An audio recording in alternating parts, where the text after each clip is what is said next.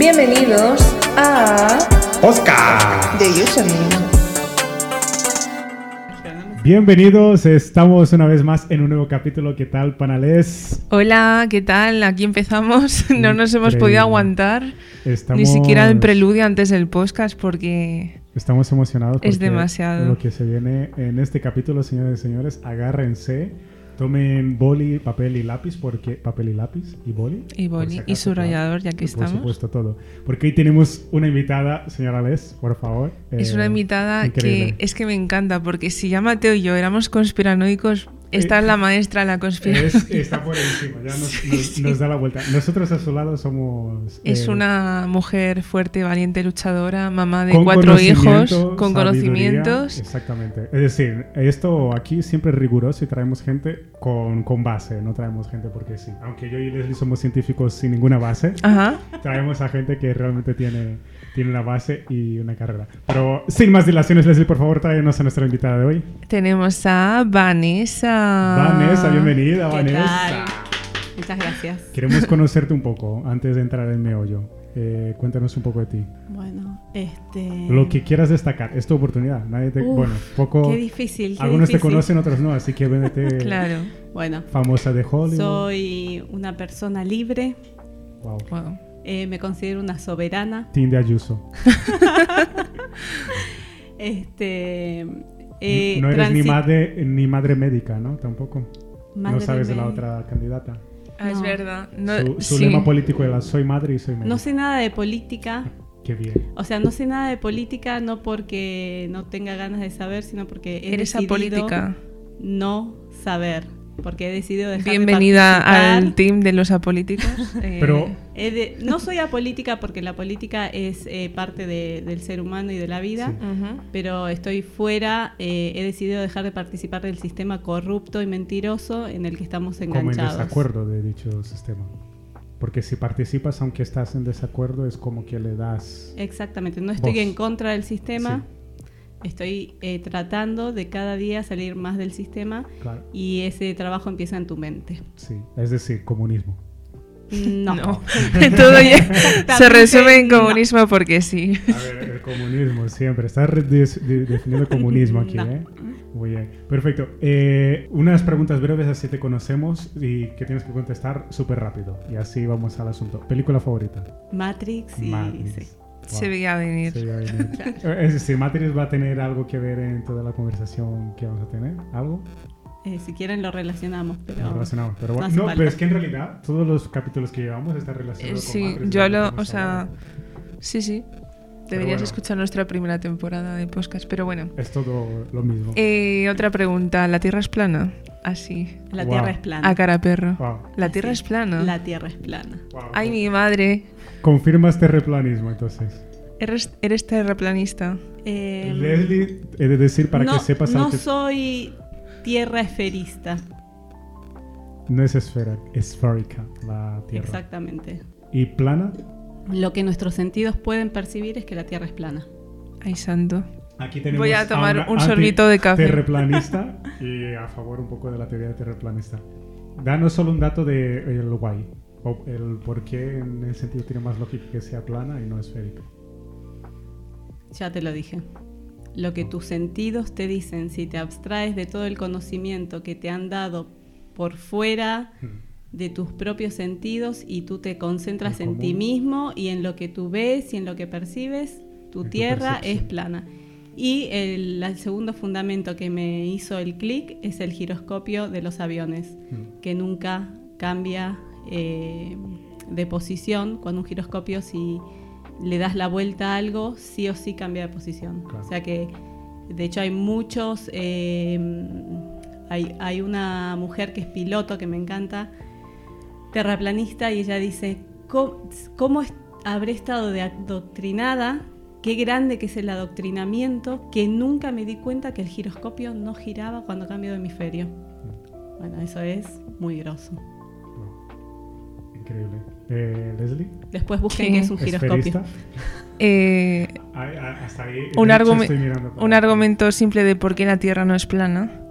Así muy simple y a cara perro es Ahí- porque cuando... ahí a- a- Vale, cuando te sientas en la playa y ves el mar, no ves el, el fondo del mar. Ves como el barco se va alejando, como que se va Fácilmente curvando.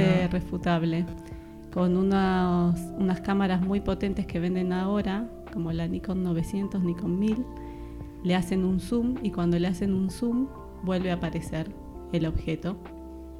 Entonces es una cuestión de perspectiva. Si estudias la perspectiva, que los únicos que estudian la perspectiva son los, eh, los arquitectos, después en ingeniería no se estudia perspectiva, en arte no se estudia la perspectiva desde esa manera. O- Igual los artistas sí estudian la perspectiva, pero con otro enfoque. Cuando estudian la perspectiva los arquitectos, ellos son los únicos que tienen el conocimiento para darse, o sea, para entender por qué nosotros vemos como si fuera que se curva y que se va para abajo y en realidad tiene que ver con, con la capacidad que tenemos nosotros visual y con tu, con tu horizonte. O sea, las Ujú. cosas que van por detrás de tu línea de horizonte empiezan a desaparecer y es fácilmente eh, comprobable en cualquier ruta recta que vayas. Sí, sí, entiendo que, o sea, como has dicho, que nuestros sentidos no muestran la realidad al completo, pero bueno, también hay varios argumentos del, de por qué no estoy a favor del terraplanismo, pero no sé, Mateo, vamos a hablar de No, por qué no, la Tierra no, es Bueno, plana. Este es otro tema, pero era solo para echarle Ah, bueno. fuego a la leña, a leña al fuego. Fuego a la bien, leña. Fuego a la leña. Yo suelo echar fuego a la leña. Sí, sí. que, eh, voy al revés del mundo. Pero vamos un poco a conocimiento de Vane. ¿Qué, qué estudiaste para que podamos entrar en profundidad al tema? Hice tres años de bioingeniería, cuatro años de biotecnología, tengo una diplomatura en ciencia y tecnología y el profesorado en ciencias biológicas y exactas. No podemos hablar con ella, Leslie. No tenemos... ¿Qué Yo tengo no? la ESO, ¿te va? Después, Yo también tengo la ESO, intenté pero- un poco Era bachillerato de bachillerato ciencias ciencias, de la ¿eh? salud. O sea, que eso es lo, lo más complicado. Me saqué primero, segundo, ahí está, Ahí pero está. sí. Pero por los años que le diste, se considera sacado. Sí, básicamente. Para mí yo estoy aprobadísima. Exactamente. tal cual. Y después, bueno, sí, soy muy autodidacta, así que después estudié mucho eh, naturopatía Sí. por mi cuenta y ahora estoy estudiando ¿Qué es medicina nat- germánica. A ver, de todos los temas, naturopatía ya me pierdo, ¿no? Eh, La naturopatía es la, la utilización de la naturaleza en De favor de la salud. enfermedades. this? Ah, no- Plantas. no. Hemos vivido engañados. Oh, bueno, A ver, a eso vamos. parte, Sí. ha sido la parte. Sí, pero no, parte. exacto. Pero tiene que ver con la aromaterapia, la herboristería, Mm. bueno, con ese tipo. Sí, lo que le llevamos de toda la vida la hechicería. Nah. Sería los ojos de Sí. la La- rana, las patas. Eso es lo que se llama osmeopatía, o me estoy inventando la palabra. Eh, no, es parte de la naturopatía, la homeopatía, sí. Wow, No me gusta mucho la homeopatía, pero me decanto más por las plantas, por... Ahora. Sí, a ver, al final del día la medicina, los fármacos que tenemos hoy en día parten de eso, de las la plantas. base estaba ahí, Claro. estuvo. Esa es la, la base matura, la madre. Eh, es decir, estudiaste bioingeniería y cambiaste a biotecnología. Ajá. Eh, guay. Porque la bioingeniería es eh, una ingeniería Mm. eh, aplicada, o sea, hay la aparatología Sí. para la medicina. Mm.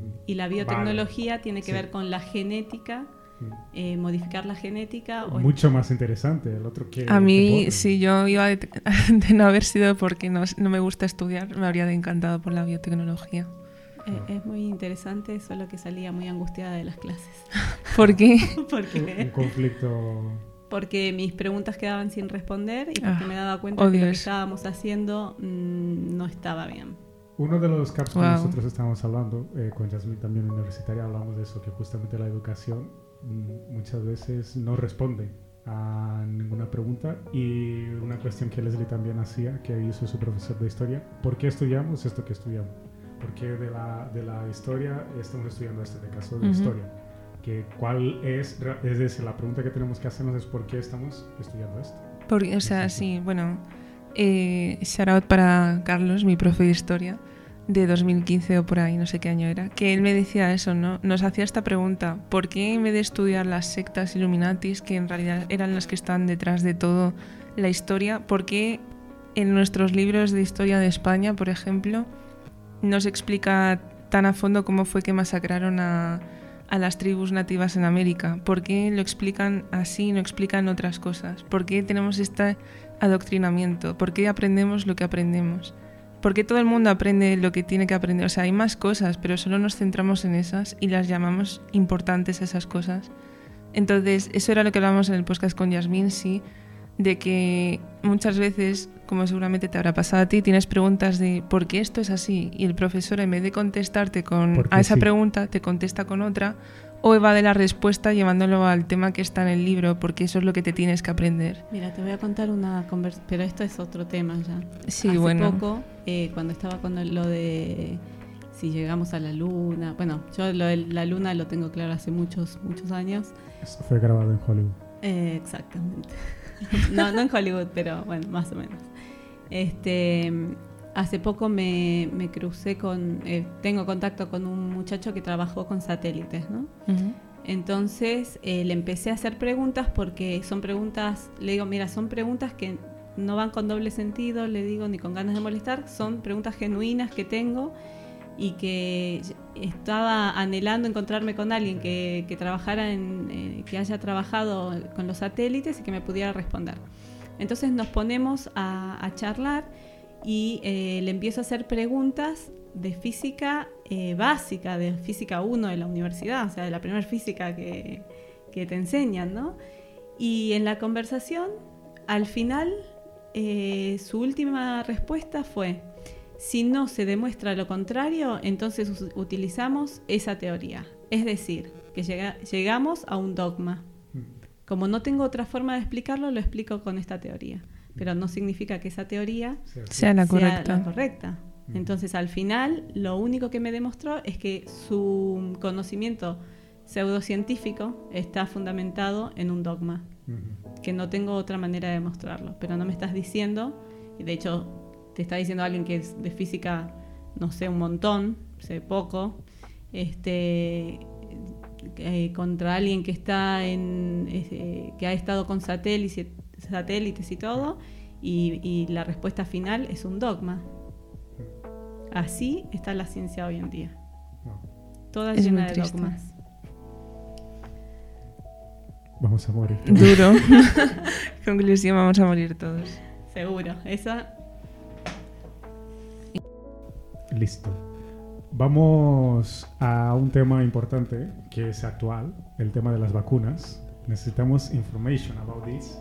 Eh, aquí me gusta porque aparte de echarle fuego a la leña, leña al fuego, perdonadme, ¿por qué queréis ir al- a lo que os han enseñado y no a lo Claro, que ¿no? os digan vuestros Sí, sí, es un dogma No, eso pues De hecho, le puedes echar fuego a la leña. Exactamente. Exacto, ¿Y sí. ¿Tiene más log? No.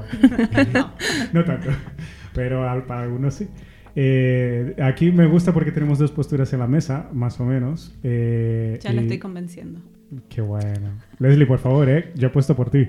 Vamos. De- pero de qué, a ver. Para pelear, vamos. Pero si yo no estoy en contra de Vanessa, hay cosas que tienes, o sea, No, estamos hablando de, Por ejemplo, no de la persona, sino bueno, de vale, conceptos sí, y de la historia. bueno, sí. Siempre no es personal, ¿vale? Pero aquí no, hombre, claro que no. Claro que no.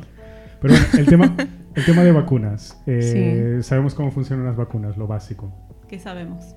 Que A ver, Mateo, ¿qué sabemos? salvan personas. Leslie, la Yo. científica de este programa.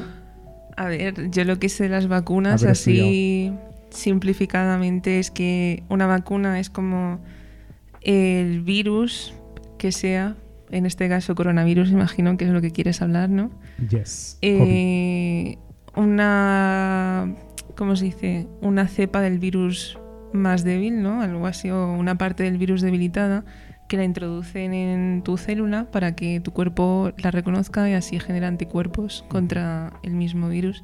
Para que cuando el virus te quiera infectar, tu cuerpo ya diga, ah, a este me lo conozco, ya sé cómo hay que matarlo. Sé cómo- básicamente. sé cómo matarte. Explicaba un poco para tontos. Sí. ¿No, Vanessa? ¿Es algo así? Eso- Guau. Esa es la enseñanza acerca de las vacunas y cómo funciona generalmente la vacuna. Ahora, eh, COVID. Contra. contra oh, eh, eh, a veces se me olvidan las palabras. Co- Controversial vacuna de COVID. Eh, es más, el COVID, ¿qué hay detrás de todo el COVID? ¿O qué podemos entender por todo lo que se ha vivido, tema de las vacunas, de todas las industrias que hay detrás? Porque sí que es cierto en el sentido de eh, la industria farmacéutica de hoy, ¿qué es lo que mueve la industria farmacéutica? Que no es eh, Eh, de hecho, tengo un compañero que él estudió farmacéutica, porque, motivado porque su padre tenía una enfermedad rara que no había cura, Mm. y dijo, quiero estudiar para encontrar una cura. Fue, terminó, se graduó, se sacó máster y fue a una F. farmacéutica donde lo primero que le dijeron es, aquí no venimos a salvar al mundo, Eh, aquí no venimos a encontrar la cura a tal enfermedad, aquí, money.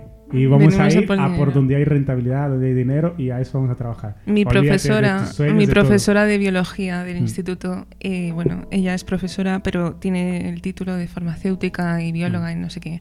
Pero en sí ella es farmacéutica y dice que cuando se jubile va a montar su propia farmacia porque se quiere hacer millonaria. Básicamente nos explicó eso de, ¿qué quieres estudiar? Estudia farmacia porque da mucho dinero. Nunca nos dijo que es muy bonito porque así descubrimos curas ¿Quieres para dinero? enfermedades, la cura del cáncer, no sé, no, mm, solo eso, cómo Mm. hacer dinero fácil a partir de una, un título.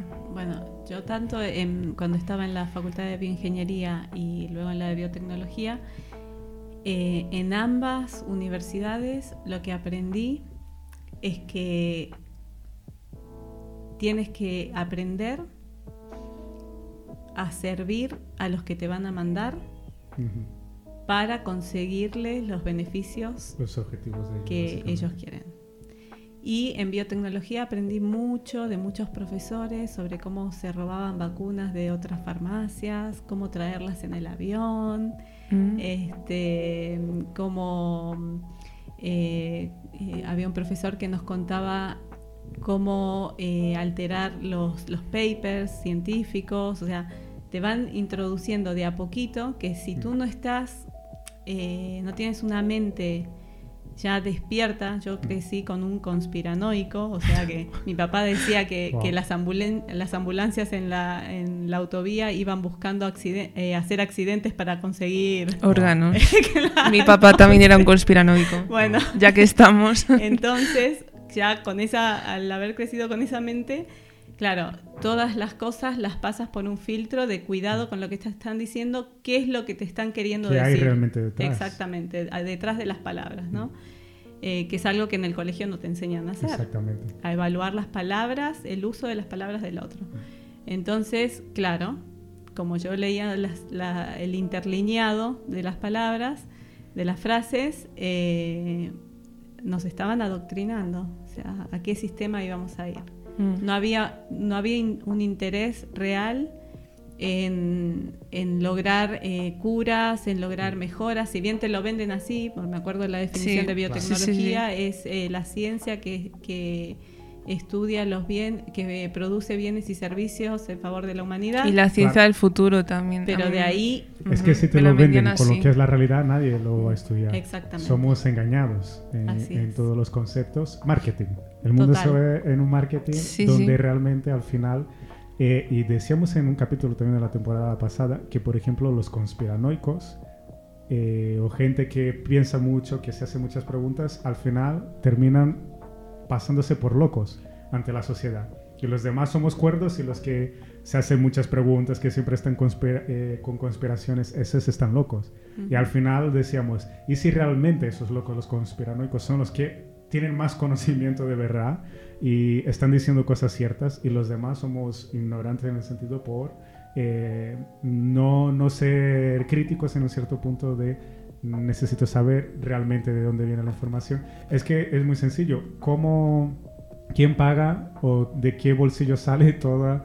eh, a quién le interesa el tipo de educación o la formación. Es decir, nada en esta vida es gratis. Y hay alguien interesado detrás que quiere un resultado pues, de esta generación, de la otra, que al final trae el resultado de lo que vivimos hoy en día. Pero ahora en tema COVID. eh, y de hecho las últimas noticias ahora, según las investigaciones, que el COVID ha sido generado en laboratorio y ha sido expulsado adrede. Yo sí me lo creo, ¿eh? que, pues, es que no.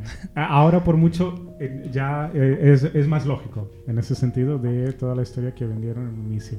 Bueno, eh, a ver, yo eh, si de algo tuve claro desde que empezó esto es que no era ningún virus que venía de ningún De, sí, animalito. de la O sea, naturaleza eso no. o algo, no. Eh, yo más o menos desde el 2008 Mm. que tengo conocimiento por distintos autores que van publicando. Uno es Daniel Estulín, que Mm. me gusta mucho, que es un ex agente de la KGB y él está con el tema de las conspiraciones y tiene dos libros muy, va- varios libros muy buenos. Este, y otros autores también. Desde el 2008 yo sé que se estaba planificando un virus Mm. eh, que se iba a alargar a la sociedad y que iba eh, que la idea es reducir la población ¿no? Eh, y colapsar el sistema y cambiar el sistema Eh, a ver en, en un principio cuando apareció el virus como o sea, yo sé que se puede hacer un virus realmente letal y mortal Mm. pero una de las preguntas era, ¿es muy peligroso lanzar realmente al- a la naturaleza un virus mo- mortal y letal? Porque eh, se te descontrola. Mm. O sea, si el Sí, virus no es realmente, claro, no, no tienes el control, realmente no tienes el control. Entonces, claro, ahora al ver cómo lo hicieron, la verdad que es para eh, ponerse Admirar. de pie y aplaudirles y dijeron, excelente trabajo. Eso es, eh, es que hubo muchos estudiantes de biotecnología muy detrás. Sí. Seguramente, ya te digo. Sí, sí, sí. Este, lo hicieron muy bien. ¿Por qué? Porque al- eh, cogieron algo que es eh, natural, eh, a lo que todos, todos estamos expuestos. A ver, eh, y lo convirtieron en algo eh, con una repercusión, o sea, multifactorial, ¿no? Entonces, no es solo el virus que lanzaron, no es solo esa molécula. Eh, no me gusta llamarle bicho porque la gente El cuando, bicho. El cuando Como cuando CR7 el dicen bicho. bicho piensan que tiene patitas, que se agarra, que tiene vida. Bueno, pues no, un virus no es así. Un virus es una molécula recubierta de una membrana. Este, no se considera un ser vivo. Un virus no se considera un ser vivo. ¿Por qué no se considera un ser vivo? Porque no puede autorreproducirse eh, por su propia eh, biología, ¿no? Entonces necesita de un huésped para poder reproducirse y usar el aparato de otro para, para su reproducción. Por lo tanto, no se considera un ser vivo. Con el tema de los virus hay toda una, eh, un- una discusión este, sobre si realmente el virus es lo que nosotros nos han enseñado o un virus es otra cosa. Porque tantos virus, hongos y bacterias han existido toda la vida y eh, toda esa, mm, eh, esos microorganismos están constantemente en contacto con nosotros. Entonces, eh, ¿realmente un virus enferma? ¿O la persona se enferma por otra cosa y ese patógeno, ese patógeno bueno, porque lo conocemos así, eh, afecta y altera al, al hombre porque algo pasó en A su cuerpo o en su medio? Mm. ¿No? El Es bisfenol. Es como un detonante Es de, un, sí, de algo a lo que estamos expuestos. Y algo que- expone. El bisfenol A. Y, y fíjense que nosotros tenemos una mentalidad bélica. Ujú. Mm. En todo lo que nos enseñan tenemos una mentalidad bélica. Los microbios nos atacan, los virus nos atacan, los hongos nos atacan, el sol me ataca, toda la naturaleza me ataca. Ujú. Bueno, es hora de que empecemos a pensar que la- nosotros somos parte de la naturaleza, que el sol no me ataca, los virus no me atacan, las bacterias no me atacan, los hongos no me atacan.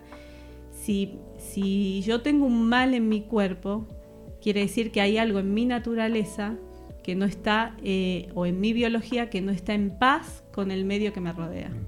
Entonces te- tenemos que empezar a cambiar esa mentalidad belicista por una mentalidad holística de ver a la naturaleza y verte como parte de la naturaleza. Eres parte de este sistema. Los virus no están para matarte.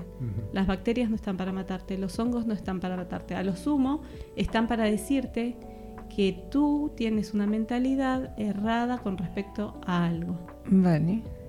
Sí, iba a decir, y el SIDA, pero claro, Ah, he- ha concluido bien, para que no pregunte por el SIDA. No, no te ha dejado. No le- o sea, porque he entendido de- lo que ha querido decir, Sí. que si tú haces mal uso de tu cuerpo. Eh, es ahí donde Entra la consecuencia. Es decir, yo te, para lo te que iba no a fue decir, en em, bueno, ahora que estamos hablando... Pero yo, yo una de- pregunta, ¿cómo consiguieron ese sentido si aplaudimos a los biotecnológicos ingenieros y, eh, científicos, cómo han conseguido el resultado que hoy en día estamos viviendo, a base de muchos experimentos y demás, pero en sí, a lo mejor el aspecto más técnico, cómo ha sido eso posible y más o menos tener el resultado que ellos buscaban. ¿O no ha sido muy bus el resultado? Yo creo, sí, el resultado Ha es excelente porque de hecho hay un- una simulación en octubre del 2019 que se llama el evento 201 y está en YouTube, en la página de esta gente, no me acuerdo ahora cómo se llama. Illuminatis. Eh, no, Center Health o algo así. Sí. Eh, y, mm, y es exactamente lo que estamos viviendo, paso a paso, en octubre del 2019, evento 201. Entonces, eh, los resultados, hay cosas que no pudieron lograr, como el tema de, mm, eh, de los rastreadores, no, no pudieron hacerlos como, como hubiesen querido no, porque la población todavía es muy grande. Este, y hay varias, varias cosas que por ahí se salen un poco del guion, ¿no? Porque la, bueno, la inteligencia artificial que usan no es eh, 100% infalible.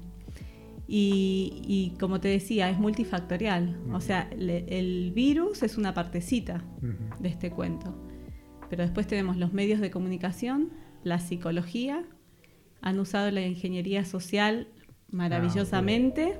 O sea, esto viene gestándose hace años, desde el, yo más o menos eh, hago un quiebre en el año 1990, hubo un quiebre en, la- en los medios de comunicación y en el tipo de, de programas televisivos que se empezaron a, a- A emitir. Este, se quitaron un montón de, de- de programación sana, educativa, y se reemplazó por, por tiempo banal, totalmente programas que no aportan absolutamente nada, Entretenimiento. entretenimiento puro y duro y, y lavado cerebral. ¿no? Entonces, esto es algo que son 30 años eh, de, de gente que viene alimentando su cabeza con la nada misma de la tele y eh, poniendo al- a la televisión y a los medios de comunicación como la verdad absoluta. ¿no? Lo que sale en la tele es verdad, lo que no sale en la tele no es verdad. Entonces, bueno, todo eso es, es parte de la ingeniería social. Si ponen ingeniería social en Google van a encontrar un montón de artículos y es fascinante, es un tema muy, muy, muy interesante. Así que tenemos por un lado una molécula, por el otro lado la ingeniería social y por el otro lado el tema de las radiaciones eh, a las que estamos expuestos constantemente. Entonces son cuat- eh, tres aspectos que se han usado muy bien, además de la manipulación de- del sistema sanitario, ¿no? Por lo menos aquí en España, pero por lo que sé de Argentina también pasó lo mismo. Yo me acuerdo que ya en diciembre del, del 19 Ujú. El centro de salud de mi pueblo dejó de atender. Cada vez atendía menos, menos, menos, menos. Y para cuando llegó la pandemia, eh, todos los centros de salud no atendían. Es la mejor manera de colapsar el sistema. ¿Por qué? Porque si tú te, te duele la cabeza, tienes un vómito o cualquier situación eh, que no es para nada peligrosa, eh, el centro de salud no te atiende, todos tenemos que ir a las urgencias, porque las urgencias están obligados a atenderte. Por lo tanto, un montón de, de casos que eran de nada, de nada, este, fueron a parar a las urgencias. Y los casos graves, y la gente que tenía cáncer, y la gente que tenía un montón de patologías que necesitaban cuidado continuo, no pudieron ser atendidas. Entonces, eh, no es una cosa, no es un virus, el virus provocó esto, no. Es un, eh, una situación global, multifactorial, que nos llevó a donde estamos. Ey, lo siento por haberte cortado el rollo, pero es que este podcast es una edición especial. Lo vamos a dividir en dos partes, así que como te estarás imaginando, la siguiente parte la subimos el próximo lunes, como siempre. Así que, como siempre, esperamos verte ahí. Chao.